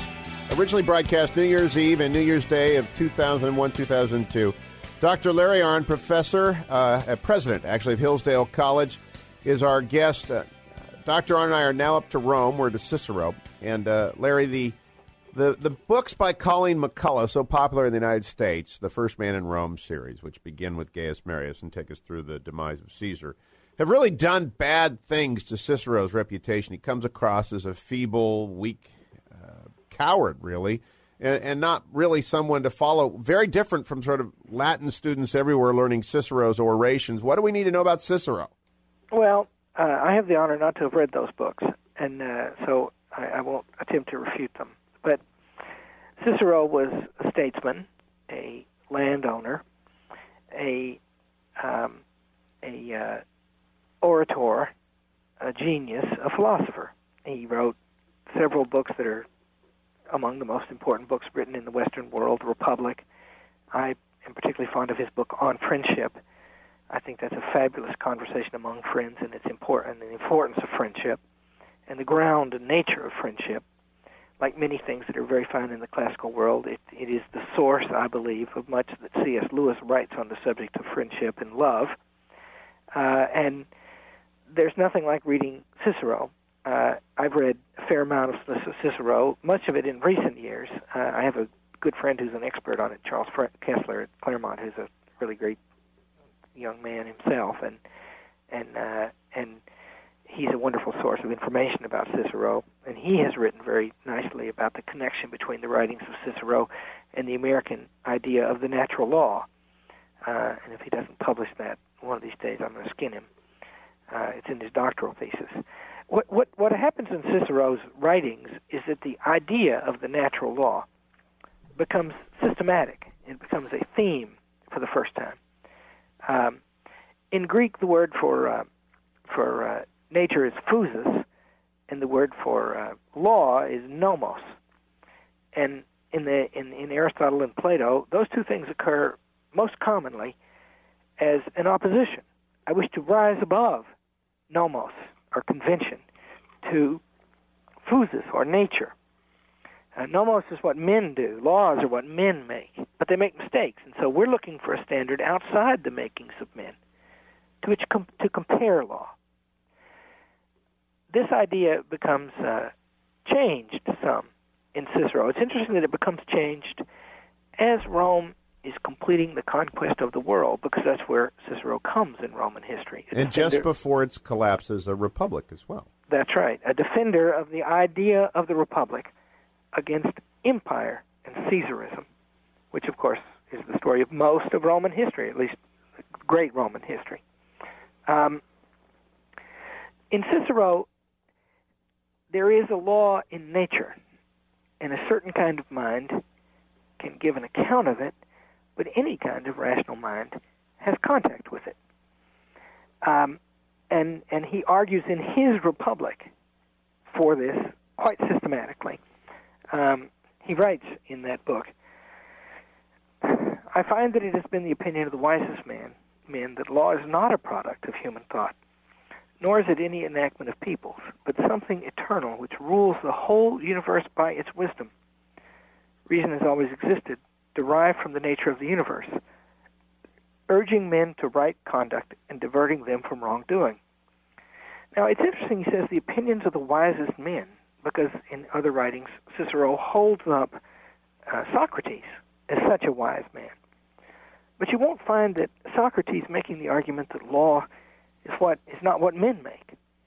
Uh, na- law is what men make, and nature is what philosophers examine to question law. So in Cicero, he's looking for a law that reaches beyond the making of men. And he finds that the voice of that law is in us somewhere, and that great men, certain men, can give an account of it. Don't go anywhere. Those great men, those certain men, are, are the subject of today and next Monday's program as the last radio hour, last radio day of the year, and the first radio day of the year. Given over to the Hillsdale Dialogue, Hugh for Hillsdale.com. Don't forget as well, The Fourth Way, my new book, is also available at HughHewitt.com.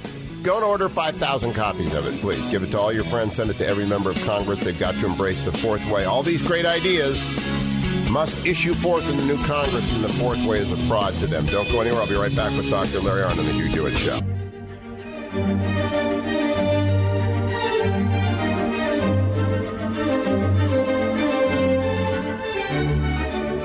Welcome back, America. Hugh Hewitt on the last radio hour of the day. Hope you're having a great morning, made even more by this edifying conversation. Last radio day of the year, I spend with Dr. Larry Arnn of Hillsdale College, an extended Hillsdale dialogue. All of the one hour Hillsdale dialogues are collected at hughforhillsdale.com. We're talking about Cicero right now, and that doesn't often come up on the radio on the first or the last day of the year, but we are talking about Cicero with Dr. Arnn. Let me let me depart for a second. For people who are wondering why do we care about this, this is the beginning of the natural law tradition among its practitioners today. Uh, your friend uh, Justice Clarence Thomas. Exactly. That idea, that's right. And the notion of the natural law is, first of all, named in the first sentence of the Declaration of Independence. I mean, it's a, I will repeat myself that I've been a, a great skeptic about whether there's any use in this exercise that we're doing here right now at all. All the failings of use having to do with my understanding, which is limited. But I will say this if you take anything away from this, take this conception of the natural law away, because it is a national embarrassment that during the confirmation hearings of uh, Justice Thomas, Judge Thomas, then, before they made that frightful scandal about Anita Hill, they tried to make a scandal about his use of the term natural law in some of his writings and speeches before he was nominated to the Supreme Court. And there are two senators, one on each aisle, one on each side of the aisle, who asked him along the way, "Where did you get this odd idea?" and you know, there's I remember hearing it one time while the hearings were going on, and there was old Peter Jennings, you know, breaking in to comment on the hearings after this, and he didn't, he never heard of it before. See, they hadn't listened to this program; it hadn't been taped yet. Yeah, and of course, Peter Jennings is the sort who's immune, impervious to learning about important things anyway, but but not most people. And anyway, the idea that you know, I, I said earlier, I mean, Lord knows if ever I've committed an extravagance, it's suggesting that there's some suggestion of the natural law as early as Homer, which of course explicitly there certainly is not. But there is a proof of it, which is that we do all, even in our conflicts with one another, appeal to the same standard. And that means that there is an agreement among us, even as we fight about what is right and what is wrong. And the natural law. This is, by the way, you've re- referred to C.S. Lewis many times. This is the beginning of mere Christianity. And also the abolition of man. I mean, it's one of the burdens of that book too. That it's not the beginning of that book, but it's one of the burdens of that book. And you know, look look at it this way: on his tape, Osama bin Laden. I mean, to, you know, that guy's. If there's anybody who needs killing, it's that guy. And what does he say on the tape? Among other things, he makes the point that these people that he has killed are not innocent. So why is that important? It's important because he agrees that you ought not to kill the innocent. He appeals to natural law. He does. That's know. very interesting. Yeah. Yeah, that's so that no matter how many people in the United States Senate may not recognize it, the, tr- the natural law tradition, first explicated systematically by Cicero, Right. is nevertheless at work in the world at all times that we discuss politics. So I believe. Jesus, because uh, uh, you are treating with historical figures as well as divine figures here, Dr. Arnn. Why did you include Jesus on this list? Uh, well, there's the fact that you made me, and also because um, who could one name who's had a greater impact on history than Jesus? it, uh, Jesus remade the world. You don't have to recur to the divine account of how he did that, although I do, to understand that. Um, Jesus is is the central figure in a different kind of religion. Jesus is a carpenter's son, uh, born in Palestine 2,000 years ago. It's his birthday right around now. Jesus, differing from Abraham and from Moses and from Muhammad, who are prophets, is to be, is says that he is the incarnate Son of God. Adding to that, there is this curiosity in his career that is a very, very remarkable thing. That what everyone expects of him is that he's going to form an army, and he doesn't, and he won't, and he's going to form a government, and he doesn't, and he won't. His is a religion that will reach across boundaries of po- politics, which is a very interesting thing when it happens, because up until Jesus, there had always been this wedding between the political authority and the divine authority. The Spartans and the Jews, the Hebrews, got their laws from God, revealed through a prophet. And the law was divine. And disobedience to it was not just a breaking of the law, it was also a sacrilege. And the priest was a powerful political authority. But now, apparently, there is to be the ability to worship the same God in more than one country, under one more than one dispensation of the law. Jesus said, Render unto Caesar what is Caesar's, and unto God what is God's. That is a demotion of Caesar, because Caesar would not agree with that. Yep. And so there is a rebellion against unlimited government implicit in that statement. Of course, eventually, and the reason people don't understand very well what you just said is that the Roman Empire fuses Christian thinking onto it and becomes an agent of Christianity, though uh, I believe, well, would you agree with the statement Christ did not intend that? I, I, do. I, I what, what, th- th- this change is so dramatic, so amazing. Remember, I, I said that thing about if you disobey a cop giving you a speeding ticket, especially if you assault him, the whole power of the state could be upon you here in America today. Yes.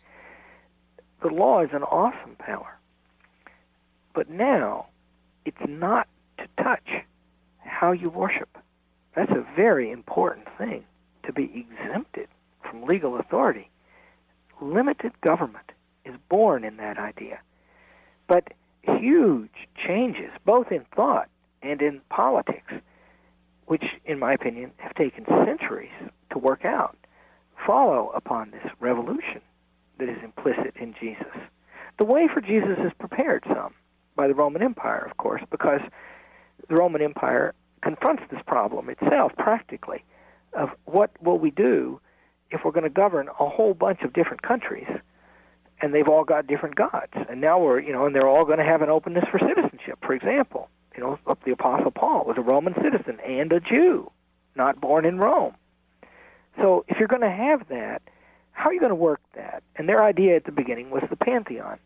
Just put their gods in there too and then you know you can pick which ones you like but there's something else outside god that constitutes loyalty to rome so so in a certain way, there's some preparation for this in the history of the Roman Empire. Nonetheless, it's still revolutionary because it does involve an otherworldliness about religion.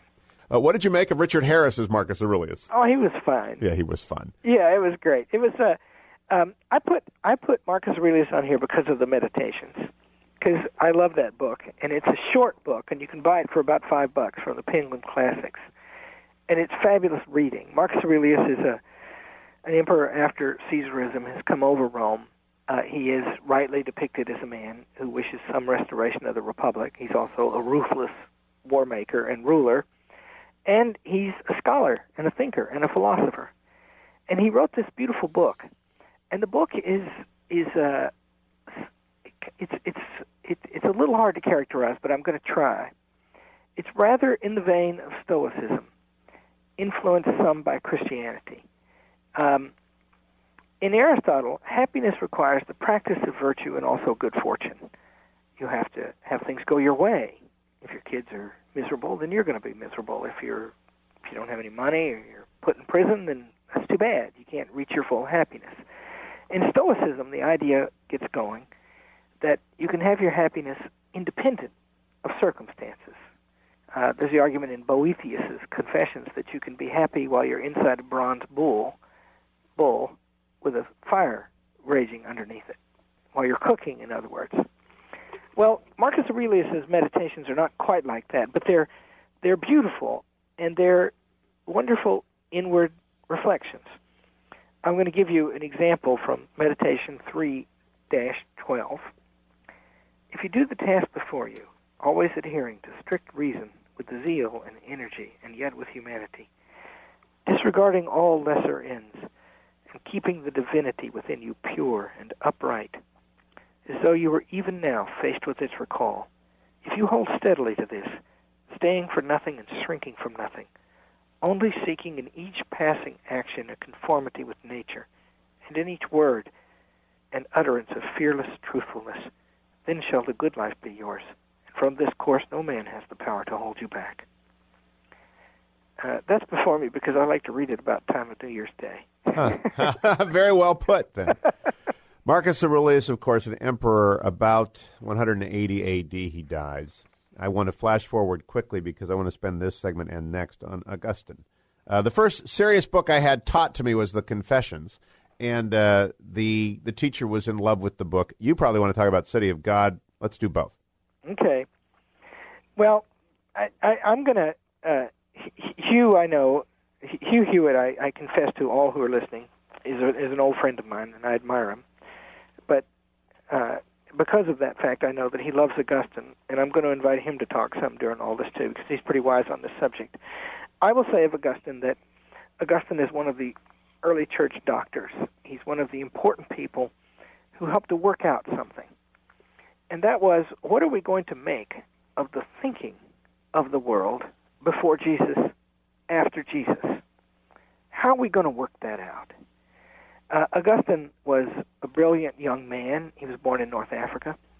He was uh, um, he was um, given to pleasure in ways that could be described as vice. That was a wonderful euphemism, wasn't it? Yes, it was. when he was a young man. I'm a college president. I'm learning to use stuff. it, uh, um, he he was uh, he was a cad and a bounder, and uh, he got around. And he was also brilliant. He was a very intelligent man. And at a certain time in his life, after he was grown up, he converts to Christianity, and the next thing you know, he finds himself a priest, being a priest. Um, he he was brought into the study of philosophy by Cicero.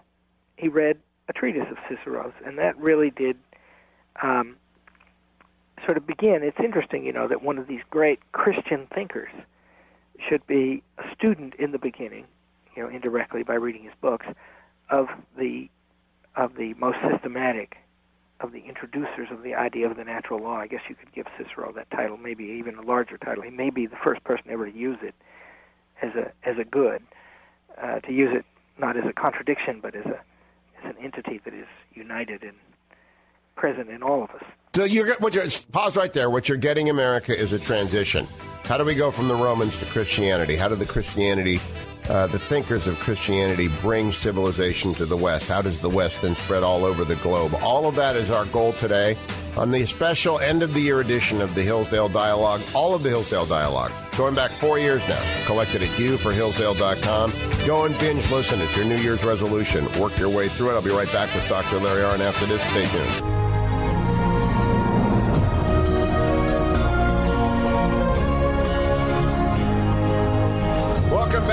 America. We're wrapping up the last radio show of the year. The first radio show of the year will be a continuation of this conversation with Dr. Larry Arnn, president of Hillsdale College. All of them collected at youforhillsdale.com. Let me, though, before I go, say Happy New Year to Dr. Arnn and everyone at Hillsdale College who makes this possible. Happy New Year to Duane and to Adam and to uh, Jake and to Lynn and to everyone who helped make the show, oh, make it what it is this year. Happy New Year's to Danielle and to all your audience as well. We do this as a special gift to you. I also like to think I wrote my new book for you, The Fourth Way, so that the new year will be productive. But the end of the year, please be safe on New Year's Eve. Maybe read some Cicero. Maybe actually listen to all the You for Hillsdale dialogues and inspire. Make your New Year's resolutions to be as smart as these dialogues would have you become, at least as well read as these dialogues would have you become. And then don't miss on Monday when we are back to complete this. Don't forget as well, the Salvation Army Red Kettle is up and opening. But as we conclude, let's conclude with the greatest Roman law, lawmaker, I guess you would say, of Cicero. Let's go back to Cicero, Dr. Arnn, where we left off to conclude our first and our last Hillsdale dialogue of this year. Cicero contributes some very important things to thought. Um, and partly it is the tradition of reason that is that is uh, present in the great pagan books and how it can apply in the world after Jesus. And his City of God and the Confessions too are both in part meditations on those questions. Um, he's involved, very much embroiled in a great battle uh, that's going on within the church uh, called Manichaeanism. There are a series of battles that are like so the Arian heresy, and there's some things like that that come along where we kind of have to work out what do we, how do we understand of Jesus and his teaching. And Manichaeanism is a is a battle over whether there are two equal powers, good and evil, and it's our job to be on the side of good. You could get that from the Harry Potter books, I think. I, I'm no yes. student, student of those books, but they may lend themselves to that interpretation. And and Augustine is is a very powerful advocate in that battle. And what he explains is, first of all, that's not the teaching of Jesus or of the Old Testament, but he also introduces this rational argument, which is very powerful, and, and which argument is it doesn't make any sense to claim that. Because how do you know if there are two equal powers, which one's the good one and which one's the evil one? Because you mean some deprecation when you use the term evil and you mean some adulation when you mean the term good. So if they're equal, how do you know that one is to be adulated and one is to be deprecated? How do you know which is better? And of course, there must be some standard outside the both of them by which you judge that. And whatever that standard is must be greater than they. The Bishop of Hippo and the author of, among other things, Confessions and City of God. I like this because uh, while I am not myself brilliant or a person of great appetites, nevertheless, Augustine uh, is a great book to give to people who are, uh, especially the part that says take and read, in that instance, the voice that he heard in the garden, which led to his conversion to Christianity. I wonder, do you often give confessions to your young men running around Hillsdale who are both brilliant and undisciplined? Um, I, I, uh, it's, I, I, will confess to you, I haven't. I, I do have a method about that, but uh, uh, you, once you say it, I see that it's a great idea. It is true, you know. By the way, with young men, like in every week, a college president gets discipline reports. If you're at a college like this, like we impose visitation hours on the kids, if we don't let them sleep over in the various dorms, and we don't have co-ed dorms here. So of course, there's always friction about that, and we fine them.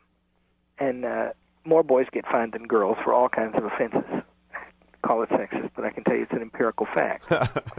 um, what I do with the boys is, uh, you can always find in a young man's life some pledge that they have taken. If they joined a fraternity, you know, for, we have fraternities here, and they misbehave terribly sometimes. But I'm working on that, and the way I'm working on that is to remind them what they promised when they joined the fraternity. If they're not in a fraternity, they're usually in some society, and if they're not in some society, they're in this college. The college has a mission, and they all get told what it is when they get here. And so the way to deal with a young man is sort of like the way that Augustine got dealt with. And that is explain to him what his own account of himself is and ask him if he thinks it's manly and honorable to behave the way he's behaving.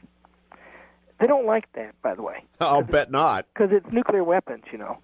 And so the first thing that happens is you get back this philosophic argument, and this is just exactly what Augustine did. You know, because he was, of course, in a way, thank God I don't have him around here because I'd never beat him in an argument. Older though he was at this time, that I am now than he was at the time when he found his conversion. Um,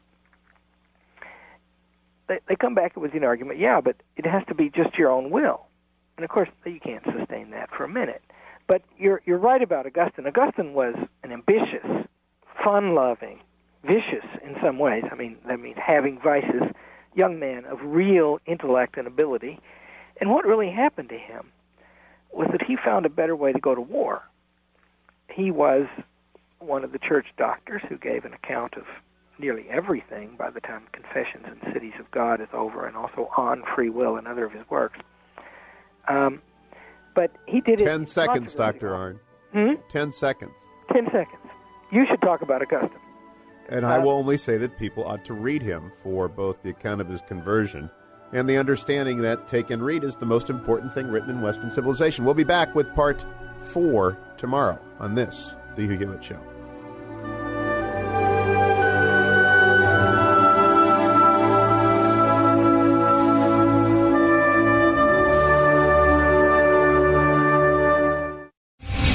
Star general Michael J. Flynn, head of the Pentagon Intelligence Agency, knew all the government's dirty secrets. He was one of the most respected generals in the military. Flynn knew what the intel world had been up to. He understood its funding. He ordered the first audit of the use of contractors. This set off alarm bells.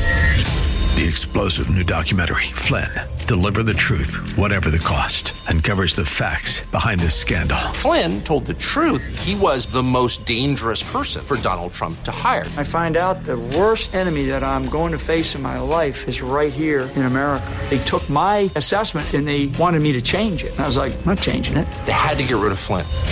With in depth interviews, archival footage, and never before seen personal records of the man behind the headlines. I just felt like I was drowning. Flynn, deliver the truth, whatever the cost. Available now. Watch it today. Go to salemnow.com. Salemnow.com.